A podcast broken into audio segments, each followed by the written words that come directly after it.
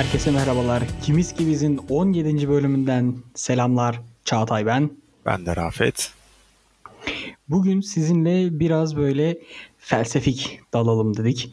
Biraz daha iç yolculuğumuza gidelim. Biraz böyle kafamızı kurcalayalım. Minik bir beyin jimnastiği yapalım istiyoruz. Ben o zaman direkt lök diye soruyu bırakıyorum Rafet ortaya. Bırak bak. Hazır mısın? Rafet, sence seçimlerimizi yaparken özgür müyüz? Yani şu an dünya üzerinde hiç konuşulmamış bir konu bu.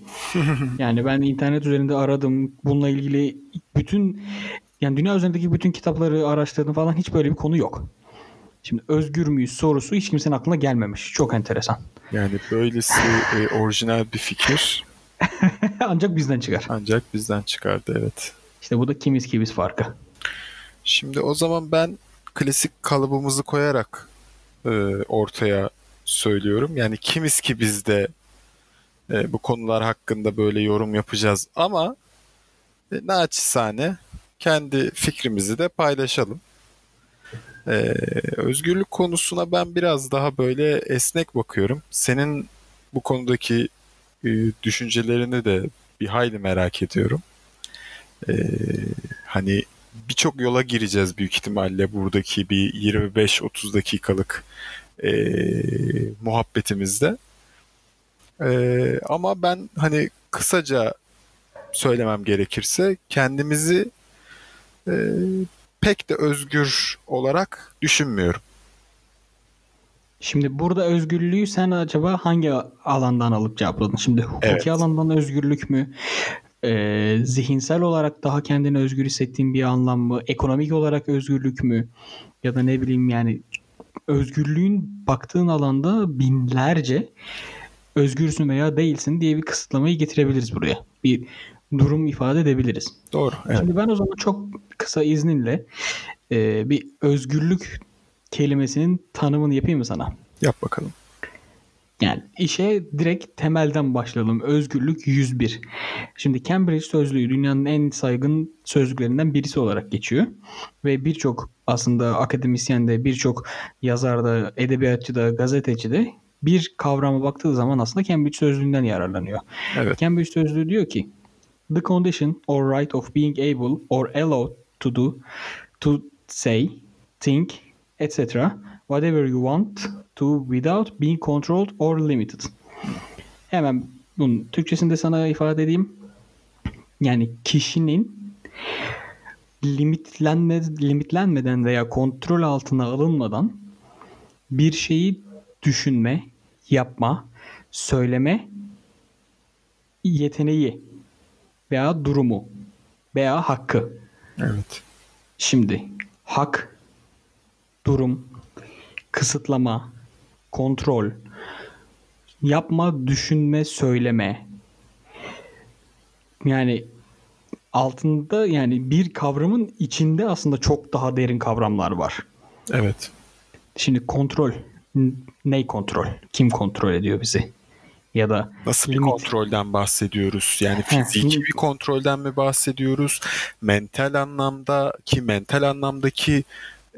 müdahalenin en azından hangi şartlar altında mümkün olduğu da apayrı bir bilim dalı aslında. Aynen öyle. Yani zaten bu özgürlüğün en büyük kavramlarından birisi, yani özgürlükle ilgili en ilişkili kavramlardan birisi de özgür irade. Yani evet, free will dediğimiz kavram ve bu kavram sosyolojide, psikolojide, felsefede, siyasette, yani aklına gelebilecek bütün sosyal bilimlerde araştırılan bir kavram. Yani araştırılıyor çünkü mesela sosyal toplum buna nasıl tepki veriyor? Özgür irade insanların bir arada yaşamasına engel olur mu? Birlikte tutar mı? Ya da işte psikolojide özgür iradeli insan, yani özgür iradeli insan dediğim, yani özgür iradesini kullanıp kendi kararını verebilen insan var mıdır, yok mudur? Ne kadar kullanabiliyoruz, ne kadar kullanamıyoruz? Ya da aslında en basitinden özgür iradesini fazlasıyla kullanan insana belki biz deli diyor bile olabiliriz. Yani kendi düşüncesini, kendi isteğini istediği zaman yapan kişiye biz deli diyor olabiliriz. Kurallara uymadığı için, uymadığını düşündüğümüz için daha doğrusu. Aynen öyle, katılıyorum kesinlikle bu konuya. Yani özgürlük dediğimiz zaman zaten tam olarak, yani özgürlüğün karşılığı da tam yok gibi bana. Hani tutsaklık desen, tutsaklık fiziki bir şeyden bahsediyoruz aslında. Veya nasıl diyeyim? O yüzden özgürlük tanımı da aslında bambaşka bir noktada bence. Yani bir, çok özür dilerim, bir kavram tanımlaması yapayım dedim. Oradan da işin içine çıkamıyoruz. Çünkü çok derin bir konu yani. Çok derin bir olgu. Ya şimdi böyle kelimelere genellikle anlam yükleyerek derin baktığın zaman çok fazla şeyle karşılaşıyorsun. Yani bu birçok kelimede olabiliyor. Ama şimdi kelimelerin kelime olmasından ziyade bir de algıladığımız noktaları var ya. Yani herkese göre özgürlük de farklı sonuçta. Hı hı. Çünkü herkesin beklentileri farklı. Herkesin düşünce yapısı farklı. Algısı farklı. Yani atıyorum mesela TDK'da ki şu anda şeyi önümde açık, ne denir? Tanımlaması. Hı hı. Herhangi bir kısıtlamaya, zorlamaya bağlı kalmaksızın düşünme ve davranma, herhangi bir şarta bağlı olmama durumu diyor. Şimdi hani özgürlüğü bu çerçevede baktığın zaman da o zaman beni, yani kendimi herhangi bir kısıtlamadan uzakta tutarsam, yani herhangi bir kısıtlamaya tabi değilsem, herhangi bir zorlama da yoksa dış etmen, ben özgür müyüm o zaman? İşte yani şu an mesela burada olmak senin kararın mı? Ha bak, özgürlükle alakalı doğrusu, en büyük şeylerden birisi de karar. Ha, karar kelimesi. İşte daha doğrusu şöyle bir şey var. Yani özgürlük dediğin şey biraz bizim yaşadıklarımızla da alakalı ya. Yani kendimizi özgür hissedebiliriz. Bak, hissetmek başka bir şey. Özgür hissetmek duygusu başka bir şey. Yani bir insan kendini özgür hissedebilir. Ki bence aslında biz özgür olduğumuzu düşündüğümüz zamanlarda aslında kendimizi özgür hissediyoruz. Halbuki özgürlük, gerçek özgürlük noktasına ulaşma meselesi biraz şu şey vardır ya, o dağın tepesine çıkıp artık bütün çarklarını açma kafası, hani böyle düşünceler vardır ya, işte insanların atıyorum beyninin %100'ünü kullanma geyiği. Tamam. Lucy. Ha, Lucy. Yani hani biraz o geyiklere kaçıyor böyle derinle indikçe özgürlüğü. İşte şu şey mesela, anda kalmak. Aynen, ama mesela özgürlük muhabbetinde insanlar ne kadar özgür olmalı muhabbeti de bambaşka bir tartışma konusu. Çünkü mesela çok pardon. Ha, özgürlüğü çünkü gereğinden fazla güzellersek ve gereğinden fazla özgürlük propagandasına kalkışırsak, bu sefer belki özgür olmaması gereken fikirlerin, ki olmaması gereken neye göre, nasıl, hani tabii ki bu da tartışılır ama en azından insani değerlere, etik değerlere çok fazla zarar verecek noktalarda özgürlüğün açığa çıkması da apayrı bir tartışma konusu olur. Az önce sözünü kesmek istediğim yerdeki şeyi bir söyleyeyim. Tabii. Hani dedim ya, anda kalmak mesela. Hani mesela işte dağın tepesine çıkmış, artık her şeyi geçmiş. Ya da işte anda kalabilen insan. Bu anda kalmak meditasyonda falan çok uygulanan bir, uygulanmaya çalışılan bir şey ya.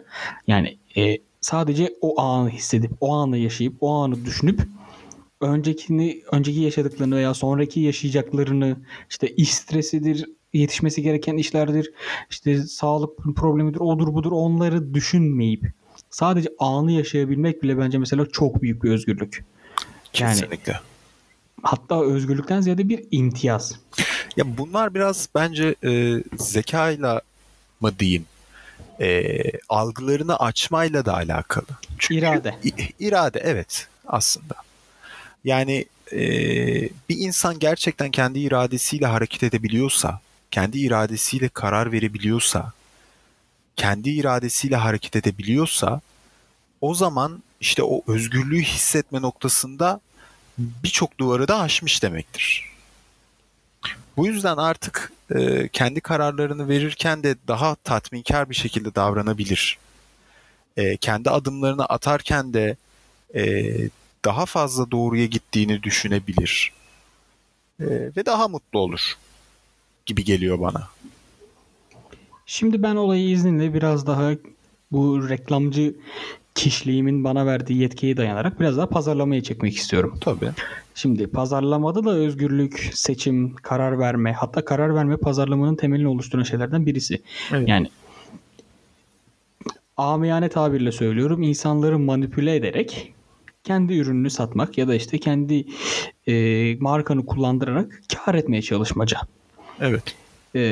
Şimdi burada bunu notlara da yazacağım, bölüm açıklamalarına da, Barry Schwartz isimli bir psikolog olması lazım. Çok ünlü bir isim. Hı hı. Kendisinin bir kitabı var. Bolluk Paradoksu. Kendisinin canlı dinleme şansım da oldu benim. Ve bu Bolluk Paradoksu'nda abi Barry Schwartz diyor ki çok seçenek olması insanların zihninde felce yol açıyor. Yani şey felci yani karar verme felci. Paralelize oluyor diyor.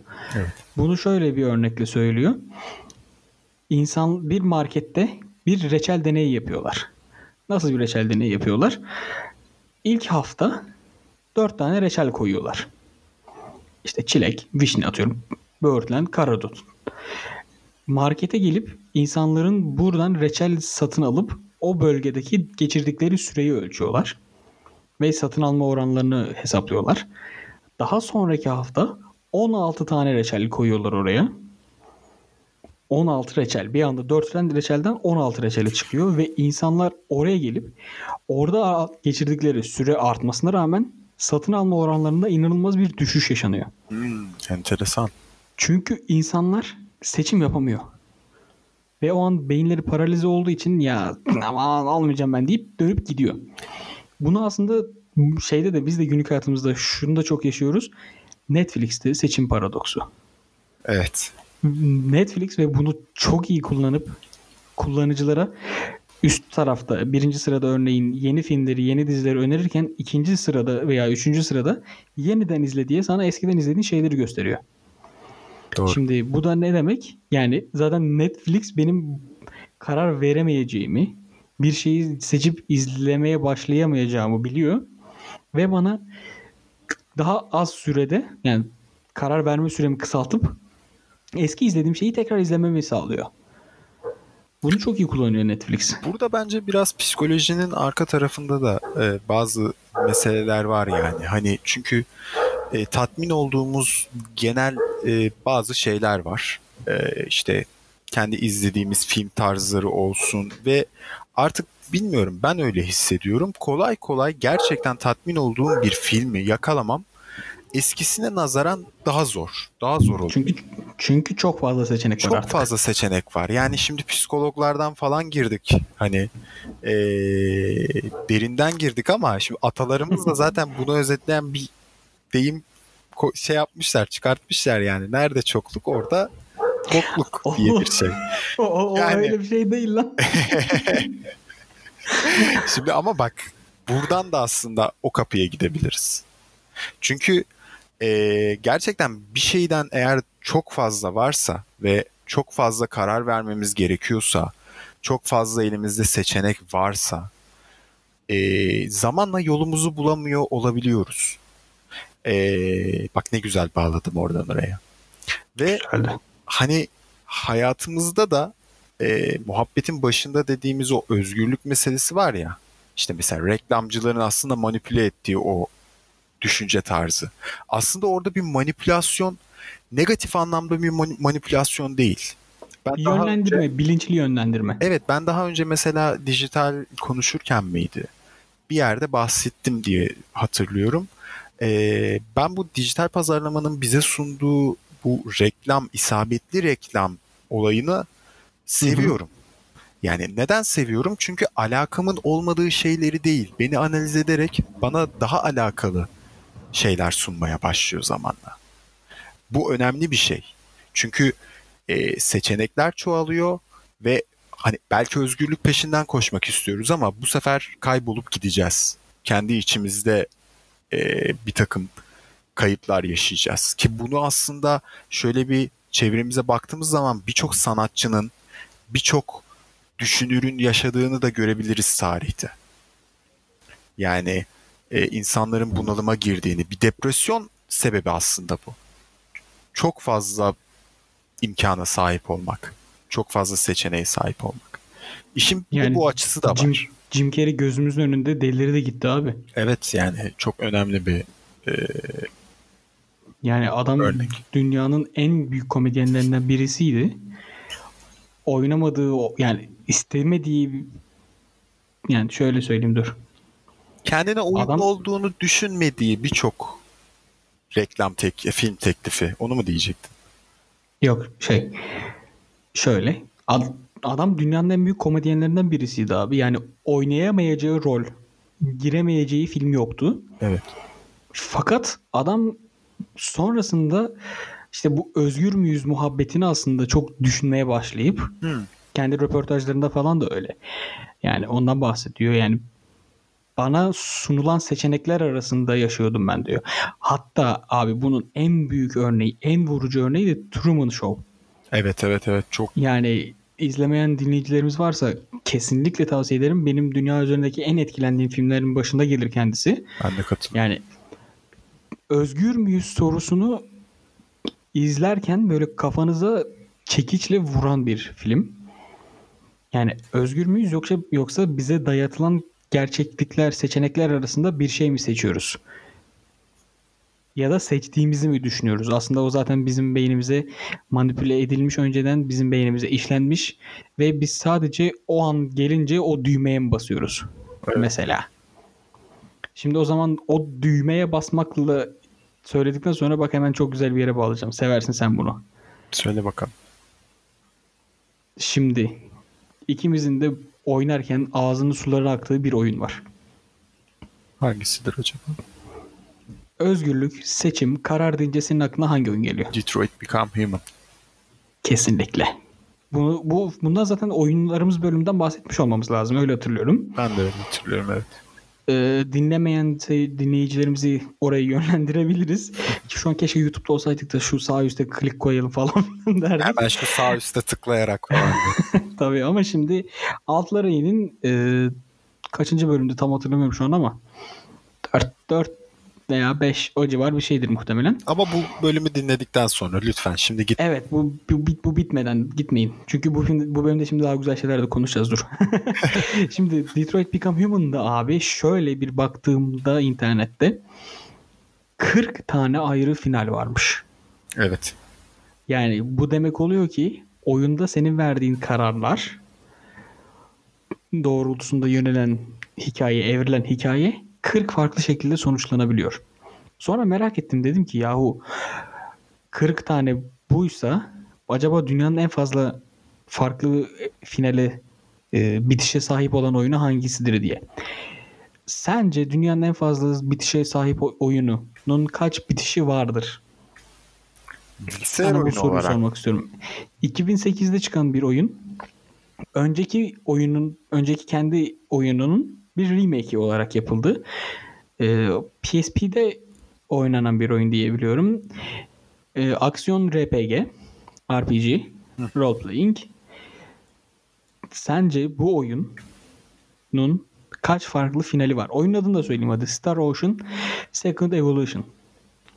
Second Evolution. Google'lama. Oyunu bilmiyorum. Oyunu klavye bilmiyorum. Sesi geliyor, yapma. Şey gibi değiliz şu an, kim milyoner olmak ister de abi bir dakika değil yani. Yok oyunu bilmiyorum yani. Tamam o zaman söylüyorum, 100 farklı finali var. 100 oyunun. Güzel. Yani şu an ben mesela Detroit Become Human'da 40 olması beni inanılmaz etkilemişti. 100 farklı final ve 2008'de çıkan bir oyun. Yani yaklaşık 12 sene öncesinde, 12-13 sene önce çıkan bir oyun. Bence çok büyük başarı ya. Büyük başarı. Yani bilmiyorum, oyunu oynamadım. Oyun nasıl bir içeriği var, nasıl bir ilerleyişi var bilmiyorum ama hani Detroit Become Human'daki etkileyiciliğe de ulaşabilir mi? Çünkü şimdi şöyle de bir şey var. Hikayenin tatmin etmesi de gerekir. Yani kararlar hayatımızda da mesela birçok kez aslında karar veriyoruz. İşte önce tuzu mu alayım, karabiberimi alayım meselesi de aslında bir seçim. Ama önemli görmüyoruz biz bu seçimi. Şimdi oyuna buradan bağlayacağım. Oyunda da gider bize saçma sapan böyle seçimler yaptırarak bizi ayırıyorsa eğer, benim için o 100 seçenek, 100 farklı son fazla da bir şey ifade etmiyor. Çünkü ben Detroit Become Human'da 2-3 kere oynadım herhalde. 3 kere oynadım ve üçünde de bambaşka sonlara ulaştım ve hepsi de tatmin etti. Hiçbirindeki o karar aşamasındaki verdiğim karar şey değildi yani, öyle baştan savma değildi, düşünülmüştü falan filan yani. Düşünmüş halinle mi her ikinci bölümde Connor'ı öldürdün? Yok, Connor ölmedi. Connor'ı... Yok değil. Ne, Connor değil. Polis olan hangisiydi? Connor değil miydi? Connor polis olan. Connor'ı sadece bir tanesinde öldürdüm. Abi sen hepsinde Connor'ı öldürüyordun ya. Yok hayır. Sadece Connor'ın bir tanesini de öldürdüm. Ben ilk oynadığımda çok cani bir şekilde oynamıştım o oyun. He. Tamam. Tamam, Connor ölmedi yani. Evet, Connor. O zaman ben sana çok küçük bir soru daha soracağım. Tamam, sen sor, ondan sonra ben de bir konuya böyle bir ufak bir dokunduracağım. Tamam, ama çok da girme. Tamam. Şimdi geçtiğimiz senelerde Black Mirror, Bandersnatch diye bir film çıkmıştı, hatırlarsın. Evet. İnteraktif ve seçimlerinle yönlendirebildiğin bir film. Evet. Sence bu filmden önce mutlaka interaktif film ortaya çıkmıştır. Evet. Hangi senede ilk interaktif film ortaya çıkmıştır sence? Hangi senede çıkmıştır? Evet. Bana bir sene söyle. 2002 diyeceğim. 1967. Film olarak. Evet, Kino Otomat diye bir Çekoslovakya filmi. Çekoslovakya dememin sebebi yaşlı bir amca olmam değil, Çekoslovakya'da gerçekten o zaman çekilmiş olması. Filmde şöyle abi, 9 noktada film duruyor bir anda ve moderatör sahneye çıkıyor. Sinemalarda oynanıyor film ve soruyor, sizce şu şekilde mi devam etsin, şu şekilde mi devam etsin diye. Ona göre, seyircilerin söylemesine göre arkada o film neydi, şeritlerini mi değiştiriyor? İşte o adamlar film şeritlerini atlatarak oradan hikayeyi devam ettiriyorlar. Oo, enteresanmış bak. Çok çok hoşuma gitti ya bilgi. Evet, çok güzelmiş. Ve yani bu kadar teknoloji devrimi oldu son 5 senedir falan yani bizim hayatımızda aslında interaktif film meselesi. Bence çoğalmalı. Yani ben üstüne düşünülmüş interaktif film, kaldı ki interaktif filmler benim için oyun tarafında biraz daha yakın. Yani insanları biraz daha oyun tarafına çekebilecek bir nokta. Çünkü kesik bir film gibi vermektense böyle gerçekten oyun gibi düşünülmüş ve hikayesi de o şekilde ilerleyen bir gerçek oyuncular da oynuyor olabilir falan ama o şekilde planlanmış bir şeyi daha iyi olacağını düşünüyorum. Neyse. Güzel bir noktaydı bu da bu arada. Filmlerle bağdaştırmak. Şimdi ben biraz da aslında kolektif düşünceyle bağdaştıracağım bu meseleyi. Aman şimdi kolektif diye bizi içeri attırma. Yok ya. Özgür müyüz diye girdik zaten soruya, bölüme. Bilmiyorum. O kadar yanlış anlayacaklarını düşünmüyorum. Biz uslu çocuklarız. Tabii. Efendim yani şimdi bu özgür müyüz, özgürlük vesaire vesaire düşünceleri var ya, ben bazen mesela şeyi düşünüyorum. Özgürlüğü nasıl tanımlarım? Veya sınırları ne olmalı? Şimdi özgürlük sınırları meselesinde bence kalıplar değil de daha çok çizgiler olarak ifade edebiliriz. Benim kafamdaki biraz o. Yani belli çizgiler çizip bu çizgilerin dışarısına çıkmak biraz daha kreatif düşünce katmak olabilir. Ama içerisinde kalmak her zaman daha iyi olabilir gibi kafamda böyle bir plan var kendi özgürlüğüm açısından. Şimdi her zaman şunu düşünüyorum. Tamamen bir kalıpta veya hiçbir çizginin kalıbın olmadığı bir dünyada ben fazla kolektif bu yaşayışın, birlikte çalışma duygusunun sağlıklı olacağını düşünmüyorum. O yüzden dünyadaki insanların da gelişimine, değişimine, teknolojinin gelişimine çok fazla bu konunun negatif yansımaları olabilir diye düşünüyorum. Bilmiyorum. Hani kimim ki ben Böyle düşünüyorum. Ben Rafet Alp. Ben Çağatay. Düşünüyorum. dur bölüm boşa sardık sandım, pardon. Öyle yani. Bundan da biraz bahsetmek istedim. Çünkü bir de bu işin bu tarafı da var. Hani biz burada her şeyi bir sona bağlayamayacağız. O kadar süremiz yok. Yok ya abi, sona bağlanan bir şey değil. İnsanlar yıllarını, ömürlerini harcıyor bu konuya. Özgür müyüz sorusunun üzerine. Evet yani o yüzden naçizane hani dinleyicilerimize de böyle kucaklarına belirli bomba gibi konular bırakalım. Biraz da onlar düşünsün. Onlar da düşünsün. Ya zaten bu arada dur, sözünü kestim. Seni bu hani dediğin, yani aslında özgür olsaydık ya da işte yani tüm kararlarımızı kendimiz veriyor olsaydık, bugünkü bu kolektif dünya, bugünkü bu ülkeler, işte milliyetler olur muydu sorusu aslında zaten siyaset biliminin araştırdığı en büyük problem değil de sorulardan birisi. Evet. Yani diyorlar ki oradaki bütün düşünürler, işte akademisyenler, yazarlar, özgür irade konusunda insanlar tüm yetkinliklere sahip olsaydı, yani kendi kararlarını tamamen kendileri verebiliyor olsaydı, evet, acaba bugün dünya nasıl olurdu? Böyle sorular ve böyle çalışmalar var ve bence okumaları da çok keyifli oluyor. Ya kesinlikle katılıyorum. Bu noktada destekleyici olarak da şunu söyleyebilirim. Ben dünya üzerinde özgürlüğün ve insanların gerçek özgürlük duygusunu ifade edebilecekleri en büyük alanın sanat olduğunu düşünüyorum. Çünkü kalemle mi yaparsın bu sanatı, yazar mısın, çizer misin veya söyler misin, ne yaparsan yap, orada kendi özgürlüğüne dair bir şeyleri ifade edebilirsin. Kendi dünyanı yaratabilirsin. Bugün Tolkien'in yarattığı dünya bambaşka temeller üzerine kurulu. Bir distopyası da var, bir ütopyası da var. Yani bu noktada aslında insanların biraz daha sanata yaklaştıkları zaman o özgürlük kavramının da kapısını araladığını düşünüyorum ben. Yani kendi içine dönme noktası olabilir aslında dediğin gibi sanat. Evet yani kendini ifade edebilme, kendini ya da yeni şeyler düşünebilme. İlla düşündüğünü ifade edebilme değil, kendini zorlayarak ya da akışa bırakarak yepyeni fikirler elde edebilme, yepyeni görüşler sahibi olma. Aslında sanatla elde edilebilecek bir şey dediğin gibi. Aynen öyle. O zaman bence bu kadarlık yeterli. Ufaktan diyorsun. Evet, ufaktan özgürlüğümüzün şimdi... Özgürlüğümüzün sonuna doğru geliyoruz. Evet, bize ayrılan özgürlüğün sonuna geldik. O zaman sizin de seçim hakkınız olan, fakat seçerseniz bizi mutlu edebileceğiniz bir kararı size şey yapalım. Sosyal medyada bizi takip etmek. Tabii ki tamamen özgürsünüz. Fakat takipler mecburidir. Sosyal medya üzerinden bizi nereden takip edebilir sayın dinleyenlerimize Rafet? Efendim, sosyal medya üzerinden Facebook, Twitter, Instagram, artık ne aklınıza geliyorsa. Kimiz yahu LinkedIn lan, şu LinkedIn'i bir kere söyle ya. LinkedIn. Bir de LinkedIn var. Onu da Çağatay ekledi.